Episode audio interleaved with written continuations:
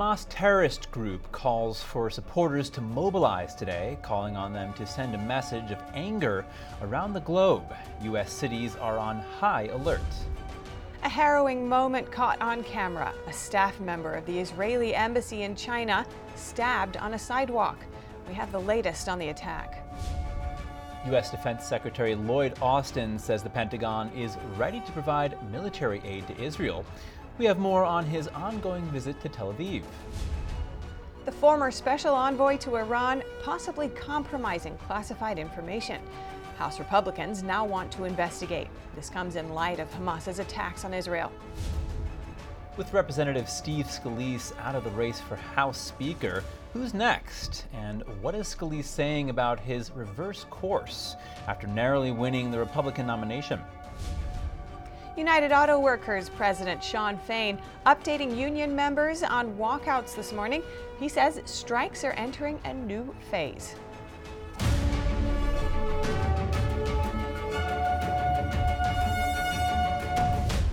Hello and welcome to NTD News Today. I'm Chris Beers. And I'm Stephanie Cox. We have insights and perspectives on the stories shaping our world breaking news, in depth analysis, and inspiration to power your day. Now for the top stories. The Hamas terrorist group has declared that today is a day of general mobilization and called for a global jihad against Israel and Jews. A former leader of the Hamas delivered the message in a recorded statement to Reuters earlier this week. The message from Khaled Mashal called for action from the Arab and Islamic world, as well as worldwide. He called on supporters to join in the fight and deliver a message of anger. Mashal emphasized that countries bordering Israel should especially take action.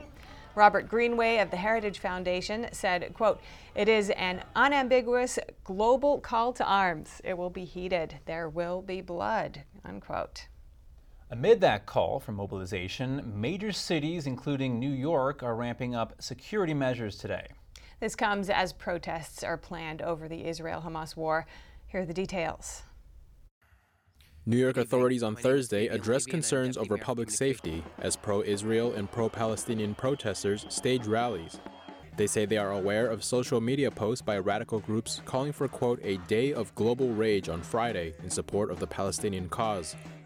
We want to be clear that there are currently no credible or specific threats against our city, but we must remain vigilant. We have directed the NYPD to deploy additional resources to our schools and houses of worship to ensure that New Yorkers are safe. The NYPD is also stepping up patrols in key neighborhoods. On the state level, Governor Kathy Hochul said they fully activated New York State Police, among other agencies. We have the resources of the New York National Guard and our Joint Task Force Empire Shield ready to be activated. The National Guard is already directed to patrol key transportation hubs. We've been in contact with the MTA, the Port Authority, to ensure that they also have heightened their security measures. Our hate crime task force is on high alert and will help investigate disturbing incidents as necessary. In Washington, D.C., Capitol Police and the Senate Sergeant at Arms are also ramping up security in preparation for the so called Global Day of Rage. They say they are deploying additional officers to the Capitol, and parts of the Capitol will be accessible only to members of Congress, staff, and authorized visitors. And in Los Angeles, police also say they are unaware of any specific threats but will increase police presence in Jewish and Muslim communities. A staffer at the Israeli embassy in China was stabbed on the sidewalk in Beijing. A harrowing video captured moments of the brutal attack. We want to warn you that the following footage is graphic and includes video of the stabbing. Footage shows the diplomat being stabbed multiple times by a man in white. He managed to escape, and the assailant limped away from the scene. Another video shows the injured staffer lying in a pool of blood with security standing near him. Israel's foreign ministry said the diplomat was immediately rushed to a hospital and was in stable condition. The ministry said the attack didn't happen within the embassy compound itself, which is just one embassy over from that of the United States, and in an area with a number of other embassies and a heavy police presence. An investigation into the attack is now underway. Jews in Israel and around the world are being advised to stay vigilant today after Hamas issued a call for a day of rage. The attack came after Israel's foreign ministry expressed deep disappointment that Beijing didn't condemn Hamas's terrorist attack over the weekend. Israeli Defense Minister Yoav Gallant met with U.S. Defense Secretary Lloyd Austin today in Tel Aviv. In a joint press conference, Austin said the Pentagon is ready to deploy more military aid to Israel. The USS Gerald R. Ford Carrier Strike Group is now in the region, led by the largest aircraft carrier in the world. We've augmented U.S. fighter aircraft squadrons in the Middle East, and the U.S. Department of Defense stands fully ready to deploy additional assets if necessary. So make no mistake, the United States will make sure that Israel has what it needs to defend itself. And Israel has a right to protect its people. Austin said munitions, air defense capabilities, and other equipment and resources were flowing rapidly to Israel. Austin was also in the country to see firsthand some of the weapons and security assistance the U.S. has delivered. Washington was quick to send missile interceptors and other munitions to Israel in the first week of the war. Defense officials said that Austin wants to reaffirm America's unwavering support. Austin's quick trip comes a day after U.S. Secretary of State Antony Blinken arrived in the region. Blinken hopes to balance support for Israel while preventing the regional conflict from expanding. Senate Majority Leader Chuck Schumer is leading a bipartisan delegation of lawmakers to Israel this weekend. In the trip announcement, Schumer's office said the Senate Majority Leader is the highest ranking Jewish elected official in U.S. history. The New York Democrats office added that the trip is to show the United States, quote, unwavering support for Israel. Delegates will meet with the new unity government, including Prime Minister Benjamin Netanyahu and Benny Gantz, as well as President Isaac Herzog. The delegation will discuss with Israeli leaders what resources the United States can provide to support their efforts. Florida Congressman Cory Mills is back from his trip to Israel. The lawmaker and Army combat veteran found himself on another mission this week when he flew to the region Tuesday. Mills crossed into Israel in a taxi from Jordan and evacuated 77 Americans by bus. This isn't the first time the lawmaker has stepped up. Mills also rescued a number of Americans during the Biden administration's withdrawal from Afghanistan in 2021. U.S. officials say at least 27 Americans have been confirmed dead. A number of Americans remain missing as Hamas continues to hold hostages in Gaza. And getting out can be hard as many commercial airlines canceled their flights to and from Israel. Washington is now helping, but not without a cost. The State Department said, quote, starting Friday, the U.S. government will arrange charter flights to assist U.S. citizens and their immediate family members. A tourist from San Francisco stranded in Israel told ABC 7 he received an email from the government. It says the U.S. will arrange either a flight or a ship. They will then travel to either Germany, Greece, or Cyprus, not back to the U.S. People will reportedly also have to pay the U.S. for the journey. NTD reached out to the State Department but didn't immediately hear back. Meanwhile, the State Department also increased its travel advisory to level three. It urges Americans to reconsider travel to Israel amid the war. A travel advisory for Gaza remains at level four, meaning do not travel. The U.S. warns attacks can happen without any warning in either one of those places. Florida Governor Ron DeSantis says he's sending chartered planes to Israel to evacuate Floridians trying to leave Israel. The presidential candidate made the announcement during a trip to New Hampshire. We're leading in Florida. I just signed an executive order. We're going to be sending our own planes and we're going to be bringing people right to back to Florida. The governor's office says the executive order allows Florida to carry out logistical, rescue, and evacuation operations to keep its residents safe. DeSantis, in the order, says that more than 20,000 Americans, including Floridians, who want to get home from Israel aren't able to. He said the Division of Emergency Management will handle recovery plans for Floridians in Israel. DeSantis also declared a state of emergency in Florida due to the many Jewish people living there. Meta says it's taking steps to tackle disinformation from Hamas on its platforms after the European Union reprimanded social media companies for not doing enough. Misleading claims and doctored images have spread on Facebook and other social media. Meta said it has removed or marked as disturbing more than 795,000 pieces of content. The tech giant is also temporarily expanding its violence and incitement policy. Content that clearly identifies hostages taken by Hamas is being taken down, but blurred images of victims are still allowed.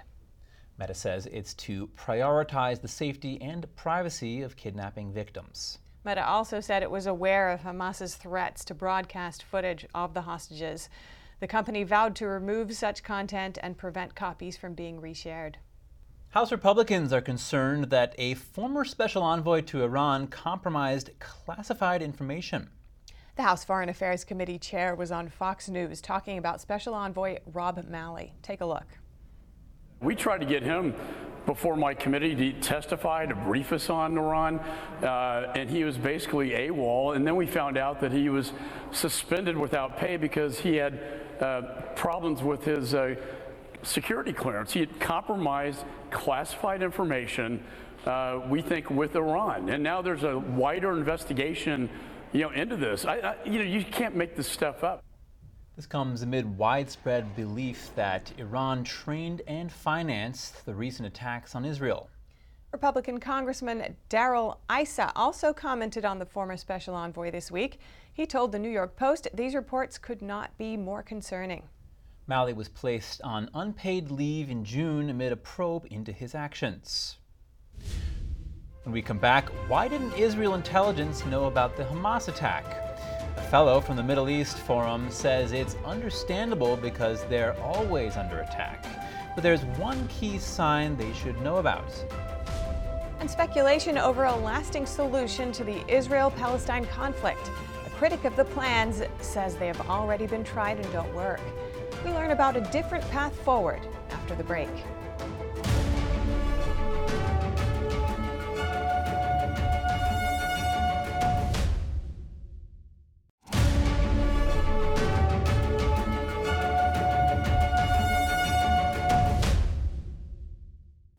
Welcome back. The Jerusalem Post confirmed yesterday that babies were decapitated and set on fire during Hamas's assaults on kibbutz.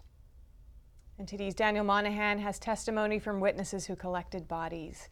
And please be warned, this content is very graphic. The photographs and the descriptions from witnesses are unimaginable, and the story won't be easy to watch. Still, we feel it's essential to include in our reporting on the Hamas terrorist attacks. Here's the story. Photos of the murdered babies were shown to U.S. Secretary of State Antony Blinken and published by the Prime Minister's office on X. The CEO of Epoch Israel, Dor Levynter, spoke with Zaka Emergency Services personnel. Zaka is a unique unit that honors the dead and ensures a full Jewish burial for those who meet a sudden death. He described some of the horrors they encountered how parents were forced to watch their babies burned alive. Yeah, so they they they hang those babies with with their mom's bra, and um, some some kids, children, all ages, with their heads cut off, um, babies tied on a fence, burned alive, alive, um, with the parents uh, in front on the other side also slaughtered. There is no other word, just slaughtered. But they tortured them before they died, watching their babies burnt alive. He says other atrocities included a woman in a wheelchair burned to death outside her home. Terrorists fired dozens of bullets into an old grandma's head who tried to run away and hide beneath a house. The Epoch CEO says the Hamas terrorists invaded Israel with no human or political goals. Levynter says claims that the Israeli army is trying to wipe out Gaza or wipe out the Palestinian people are a complete lie. You cannot stand and just watch evil without doing anything. You cannot. So the Israeli army just saying, and the Israeli leaders are saying, there is only one way to treat evil, and is to destroy it. That's it. Daniel Monahan, NTD News. Why didn't Israel see the Hamas attack coming? We speak with Cynthia Farahat about what she considers the biggest warning sign silence. She's a fellow at the Middle East Forum and author of The Secret Apparatus The Muslim Brotherhood's Industry of Death. Cynthia Farahat, thank you for joining us. A senior leader from Hamas's exiled leadership said that Hamas has been planning this attack for two years. What does this tell us? Uh, this tells us uh, exactly what I have been warning against uh, that the Muslim Brotherhood secret apparatus, which directs their military offshoots such as Hamas, Al Qaeda, and ISIS, are more dangerous at a so called time of peace than they are at a time of war. And what indicates that for you? Their own words. I have written a book, uh, the Muslim uh, bro- about the Muslim Brotherhood, called "The Secret Apparatus: The Muslim Brotherhood's Industry of Death," and in their own words. The secret apparatus bylaws that during the time of so called peace or the, when they are not engaged in uh, direct violence, uh, this time is when they uh, uh cooperate and conspire to do the worst types of attacks. That is according to their own words, not my conspiracy theory. So the silence for the past two years should have been a, a, very, very alarming indication that they are planning something huge. That's right. And the same leader spoke about how they were actually trying to make it look like they were governing their country um, and just going about things as business as usual while they were actually planning for this attack secretly. How did the Israeli intelligence miss this? Uh, they have missed it because so they have missed it in my opinion because they're always under attack so the the problem is when you are like for example i used to get 50 to 100 death threats a day um, when you get to this amount of threats sometimes you do not understand which one are serious and which one are not. Um, so I completely understand why it was missed. But at the same time, there should have been vigilance because historically, and according to their own words and their own admissions, when they are not engaging in direct warfare, they are conspiring to perpetrate something that is absolutely massive. I wanted to ask we're talking about all this effort and planning they've been putting into this attack, but it, it seems like they did all this for just one single day of murdering Israeli citizens. Yes, uh, and also because this is something I discussed also uh, deeply because they are obsessed with ritualistically repeating history. Uh, the point of this attack was to mimic the attacks, uh, the Egyptian attacks against Israel 1973 on October 6th. Um, the Muslim Brotherhood sometimes falls victim to its own propaganda. Uh, they still believe that they won the Yom Kippur War because they took Israel by surprise. They forget that Israel was 100 kilometers away from Cairo. And that is why President Sadat had to capitulate and uh, signed the peace treaty with Israel. So they forget they were obsessed by waging the war, but they forgot that it was not finished the way they wanted it to be finished. And Cynthia, I'm afraid that's all the time we have for this extremely important and pressing issue. Thank you so much, Cynthia Farahat.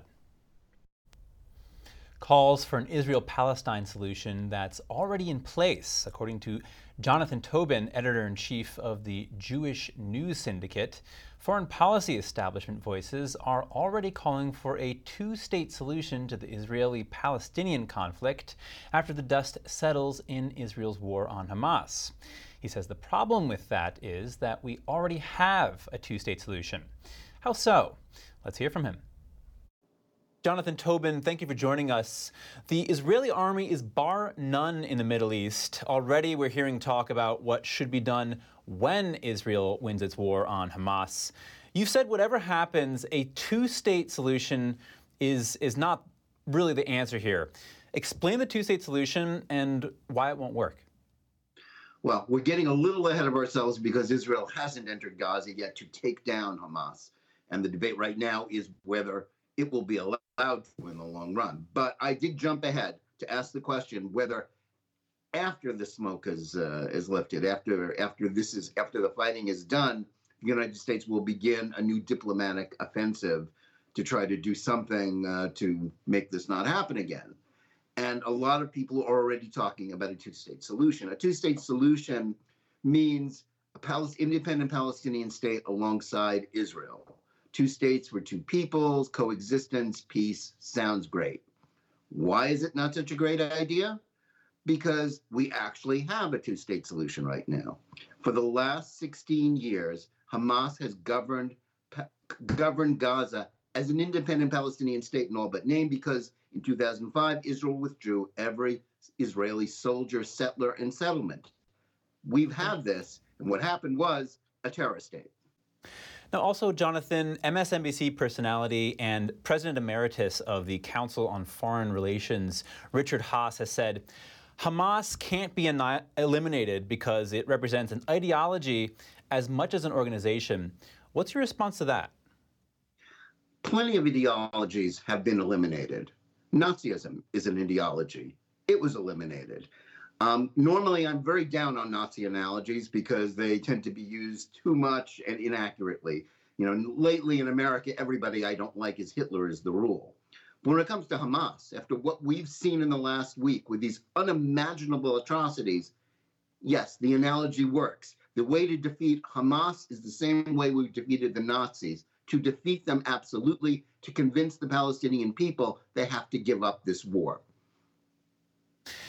As noted by many geopolitical experts, in the past, Israel has restrained its retaliation to Hamas, like you were saying before, um, calling to resolve things peacefully um, and prioritize the safety of Gaza's citizens. Is Israel likely to bow to those calls this time around if they if the support for their war starts to wane? Well, it has every other time it's been forced into a conflict with Hamas in Gaza. This is not the first time this is the fifth time that Israel has been forced into a conflict with Hamas in Gaza. And each time the international community came down very hard on Israel to make it stop before Hamas was eliminated. But it's different this time. The atrocities that have just we've just witnessed, seeing on social media, the, these awful images, the slaughter of 1,300 Jews, the worst massacre of Jews since the Holocaust. The Israeli people will demand nothing less than elimination of this threat. And honestly, they don't care what Europe says. And they may not care even what Joe Biden says if he changes his tune from one of complete support to saying stop. If he cares about Israel, if he cares about stopping terror, if he actually cares about peace, he'll say, finish the job. Jonathan Tobin, thank you so much. Up next, a new welfare program reportedly on the way for millions of illegal immigrants. It would include food, housing, and more. And a former IRS contractor pleads guilty to leaking former President Trump's tax returns. Trump's attorney responds. We'll have the details soon when we return.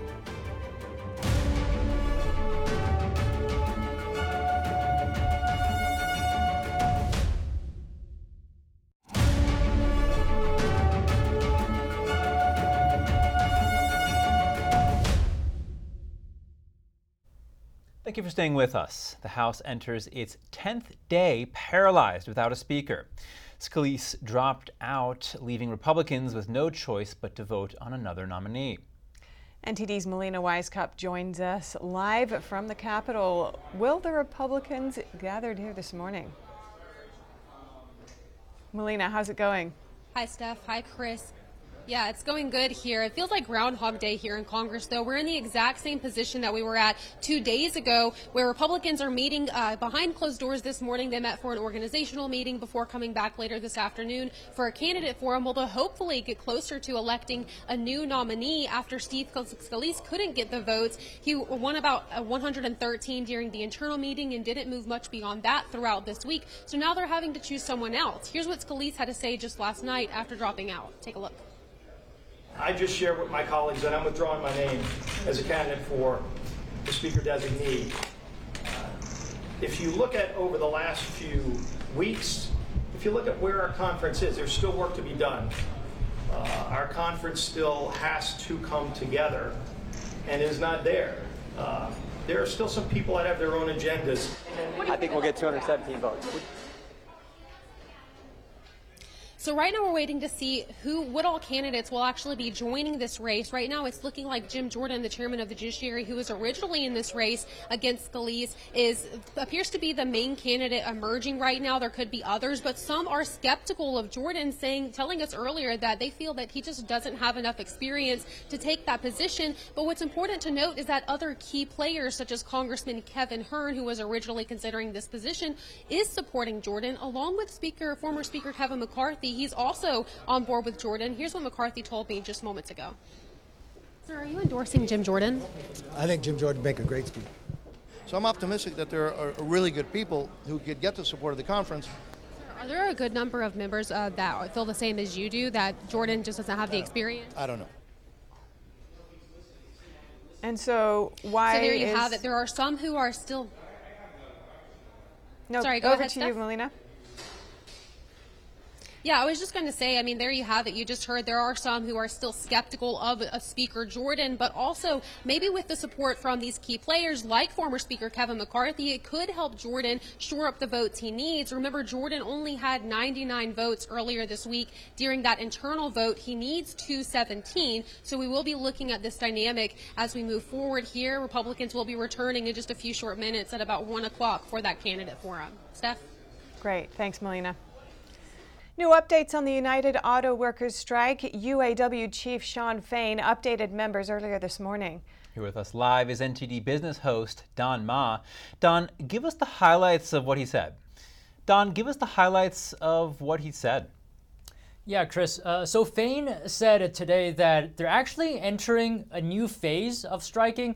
Um, so for the first time since the strike began last month, uh, uh, Fain said that potential future expansion of strikes will not just be limited to Fridays anymore. Um, this is a first. He says that expansion of strikes could happen at any time now.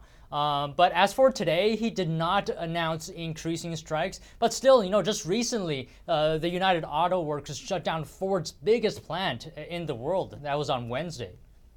So, Don, why is Fain not waiting for Fridays for strike expansions anymore?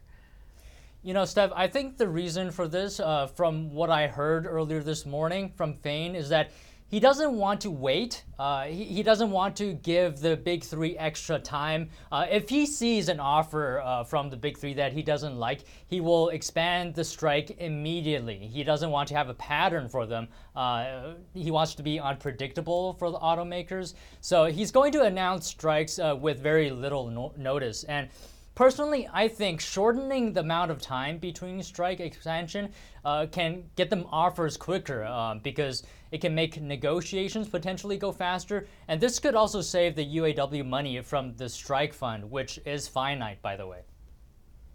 And Don, with the strike at Ford's biggest plant, how many UAW members are on strike in total? Uh, so it's about 22% of the around 150,000 UAW workers uh, at the Detroit three automakers uh, that are on strike. Uh, so that's uh, you know around uh, 20, 32 to 33,000 workers off the job in total. Um, and I, as I mentioned earlier, around 8,700 union members at Ford's biggest plant were called to walk out on Wednesday. And that that was a big hit for Ford because its Kentucky truck plant is its most profitable operation. It generates uh, around $25 billion annually, which is a sixth of the company's uh, global automotive revenue. Uh, this plant builds uh, Ford Super Duty pickup trucks, uh, the Lincoln Navigator, and Ford's uh, Expedition large SUVs. And what was Ford's reaction to that? Well, Ford said uh, the decision from Fain uh, was grossly irresponsible, but you know, it seems like the company wasn't surprised given that Fain has said that his strategy was to keep the Detroit 3 wounded for months through reputational damage and industrial chaos. Now, the reason why Fain called to strike on this plant uh, of Ford's uh, was because he demanded a new offer, but Ford did not give him one. Um, a, a, senior Ford executive said the company is, is actually at the limit of what it can spend on higher wages and benefits for the United Auto, auto workers. Um, the auto workers have more than doubled initial wage hike offers and even agreed to raise wages along with inflation and have given improved pay for temporary workers. But you know, it seems like the the union just still want higher wages despite all that. All right, thank you very much, Don. Thank you. A new report shows how many known immigrants are in the U.S. The numbers are up dramatically since Trump was president. The Biden administration reportedly plans a new program to benefit millions of illegal immigrants. Immigration and Customs Enforcement, or ICE, is reportedly tracking 5.7 million illegal immigrants currently in the U.S. That's 2.4 million more than before Biden became president. The New York Post has learned that the Release and Reporting Management Program now plans to provide for those immigrants. The program would provide legal assistance, medical services, food and clothing banks, housing, and more. A former ICE director told the Post the program would cost billions and essentially be a welfare program. California wants to borrow over $6 billion to tackle homelessness. The money would change the state's mental health system and address California's worsening homelessness crisis. The state's voters are going to make the final decision on that when filling out their 2024 ballots. The $6 billion would go towards 11,000 new treatment beds, housing, and over 26,000 outpatient treatment slots. The plan would serve up to 100,000 people a year. The proposals would also give the state 2.4 billion in the next 5 years to help train 65,000 workers. California has over 170,000 homeless people, which accounts for 30% of the nation's homeless population. Californians will vote on the two proposals in March. And a lawsuit in Minnesota regarding voters' information. The DMV collects various personal information on people. A 1994 law restricts the disclosure and use of personal information found in state motor vehicle databases. Yet since 2014, Minnesota has been giving this information to the Electronic Registration Information Center, or ERIC. That's to maintain the state's voter registration records. Prosecutors now say this practice violates the 1994 law. They're asking the state to stop sharing DMV data with ERIC. A former IRS contractor pleaded guilty to leaking former President Trump's tax returns. Prosecutors say Charles Littlejohn sent Trump's tax returns and other data to two media outlets that then published articles using that information. Littlejohn was also accused of stealing tax information on thousands of the wealthiest people in the U.S. He pleaded guilty in a D.C. courtroom Thursday to the one count of disclosing tax information. The contractor's crime affected so many individuals that prosecutors plan to create a public website to notify the victims of any developments in the case. A Trump attorney wants the maximum jail sentence for Littlejohn. When you see how differently people are treated, it's it's wrong and there's no place for it. One felony count for releasing a sitting president's and candidates' tax returns months before an election to the New York Times. We just learned that inside. And then releasing thousands of other people's tax returns a year later. There's no place for that. And this guy has one felony charge with a maximum of five years. Let's see if he gets that maximum. Alina Habba gave a victim impact statement at Littlejohn's plea hearing. A sentencing hearing for Littlejohn has been scheduled for January 29th. And now some short headlines from around the world. The U.S. imposed the first sanctions on tankers carrying Russian oil priced above the G7's price cap of $60 a barrel, one in Turkey and one in the United Arab Emirates. The G7 in Australia imposed the cap last year. Treasury Secretary Janet Yellen on Wednesday said the price cap was critical to impose severe costs on Russia for its war in Ukraine. Kyrgyzstan hosted a summit of the Commonwealth of Independent States today. The group of former Soviet republics met in the capital Bishkek. The presidents of Azerbaijan, Belarus, Kazakhstan, Tajikistan, Turkmenistan, and Uzbekistan all attended the meeting. Russian President Vladimir Putin traveled to the Central Asian nation as well. It was his first foreign trip since the International Criminal Court issued an arrest warrant for him in March. Kyrgyzstan is not a member of the court. The UK and the European Union are close to making a deal on tariffs for electric vehicles. Following Brexit, EVs would be subject to a 10% tariff starting next year, unless 45% of their value comes from the UK or Europe. The tariffs could potentially be postponed for two years as part of the negotiations. Today, the British led Joint Expeditionary Force met on the Swedish island of Gotland. Leaders from 10 countries attended the gathering. Their discussions included security issues such as support for Ukraine. Recent damage to an underwater gas pipeline and a telecommunications cable connecting Finland and Estonia was on the agenda. A word of caution from the EU's foreign policy chief, Josep Borrell, called on Beijing to address economic and trade imbalances. He said failing to do so could lead Europe to speed up de risking from China. During a speech at Peking University, Borrell emphasized the importance of finding common ground in economic ties with China. Borrell said European elections are one year away, and trade issues with China will be a key topic at that time. Borrell is visiting China for three days to discuss trade, Ukraine, and human rights. Brussels has dubbed China an economic competitor and rival. However, both sides are determined to resume dialogue. German police say at least seven people were killed after a suspected human smuggler lost control of a van on Friday. The accident occurred on the A94 motorway east of Munich. The van was carrying 22 migrants, including children, plus the driver. Police said the remaining passengers sustained mild to severe injuries and were brought to nearby hospitals.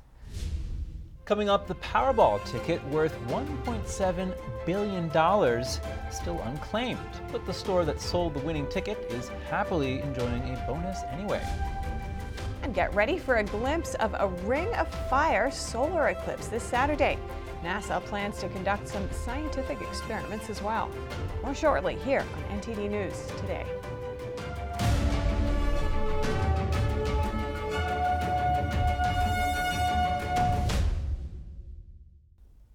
You for staying with us. If you sell a winning Powerball ticket, you could get a million dollar bonus.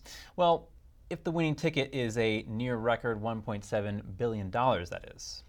The owners of the California store where it was sold are certainly celebrating. They were presented with a bonus check of $1 million yesterday. One of the co owners already has a plan on how to use his share for his family. What I do, I uh, said I, I only get half of the money uh, the other half goes to my brother. I want to make sure I want to make sure my kids have enough funds for the college. The winning ticket was sold at Midway Market and Liquor Store located in the mountain community of Frazier Park, 75 miles northwest of Los Angeles. The winner, who still hasn't come forward, won the second largest lottery jackpot in history. He or she has the option to receive the estimated jackpot in 30 yearly payments or take a lump sum payment of approximately $775 million. Sure, you guys all want to know about the winner. We won't know who that person is, or maybe it's a group of friends or family members who played together until they come forward. So once that happens, which they have a year to do, then we begin what we call the claims process. That person becomes a claimant, and they aren't the winner until we've thoroughly vetted the claim, looked closely at the ticket. That is the key to winning the money is that billion, $1.7 billion ticket. The California Lottery spokeswoman said only someone who has the actual ticket can claim the prize money, so the holder must ensure its utmost safety. Wow, incredible. I wonder who that is out there. Right? I, I can't even imagine uh, all the people just scrambling throughout their house right now. Yeah, to check. You, you better make sure that you hold on to your tickets, right? Right, exactly. Well, I would probably not be as careful as I should be. I mean, I um, kind of misplace things here and there, actually. Yeah, fair enough. All right. Parts of America will have a chance to catch a solar eclipse this Saturday. The moon won't completely block out the sun, which will create a ring of fire effect for viewers on Earth. NTD's Andrew Thomas has the details. This Saturday, millions in the Western Hemisphere will be able to experience an annular solar eclipse. The phenomenon occurs when the moon passes between the sun and the Earth. Because the moon is at its furthest point from our planet, it won't completely block out the sun. The result is called the ring of fire effect. It appears a little bit smaller in the sky than the sun and can't quite cover the entire sun. But what will happen is for some people, they'll see the dark side of the moon completely surrounded by the bright rim of the sun, the ring of fire, they call it. NASA plans to conduct some scientific experiments at the same time. We have a, a, a triple launch. We're launching a, one rocket just before, one during, and then one right after the, the peak eclipse. And they're going to be looking at the, the temperature of the atmosphere. They're going to be measuring the, the contents of the ionosphere. The sun will never be completely covered, so observers are advised to wear proper eye protection. Jeremiah Letta is ready. We had previously traveled to follow the eclipse. The last time we went was in South Carolina, and we went to South Carolina to capture the eclipse, to photograph the eclipse. I photograph lunar eclipse, so we always try and follow uh, big events. This Saturday's eclipse is just part one for stargazers in North America. On April 8, 2024, a total solar eclipse will be passing over Mexico, the US, and Canada. What drives us is it gives us a destination. So if there's an event, i will find any event. So this happens to be the solar eclipse. So I'll say, let's go make a plan, a trip for this event. And then our whole vacation encompasses that one event. NASA says after April 8th's total solar eclipse, the next viewable total solar eclipse in the US won't be until 2044. Andrew Thomas, NTD News. Getting your life and home a little more organized can be energizing and uplifting. Let's get some tips. Here's Gina Marie with Strong Mind and Body.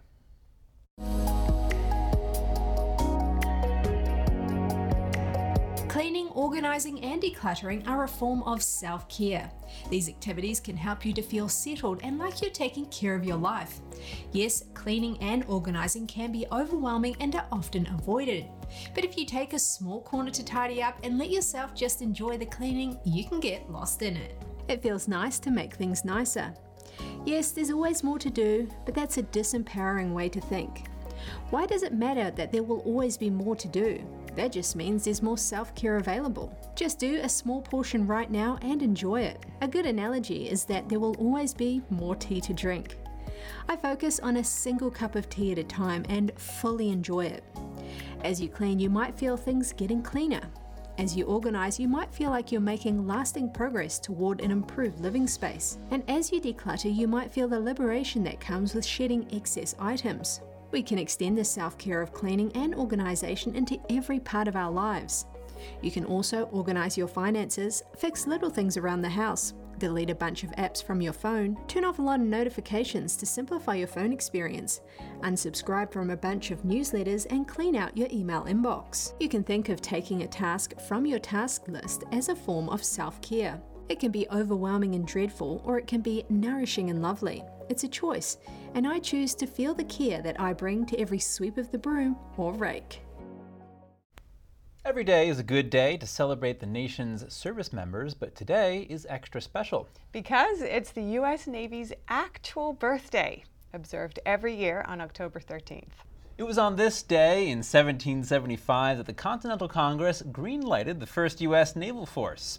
That makes today the Navy's 248th birthday. According to NationalDayCalendar.com, the Continental Navy had just two ships and a crew of 80 men at the time of its inception. Today, it has more than 340,000 active duty personnel and upwards of 71,000 reservists.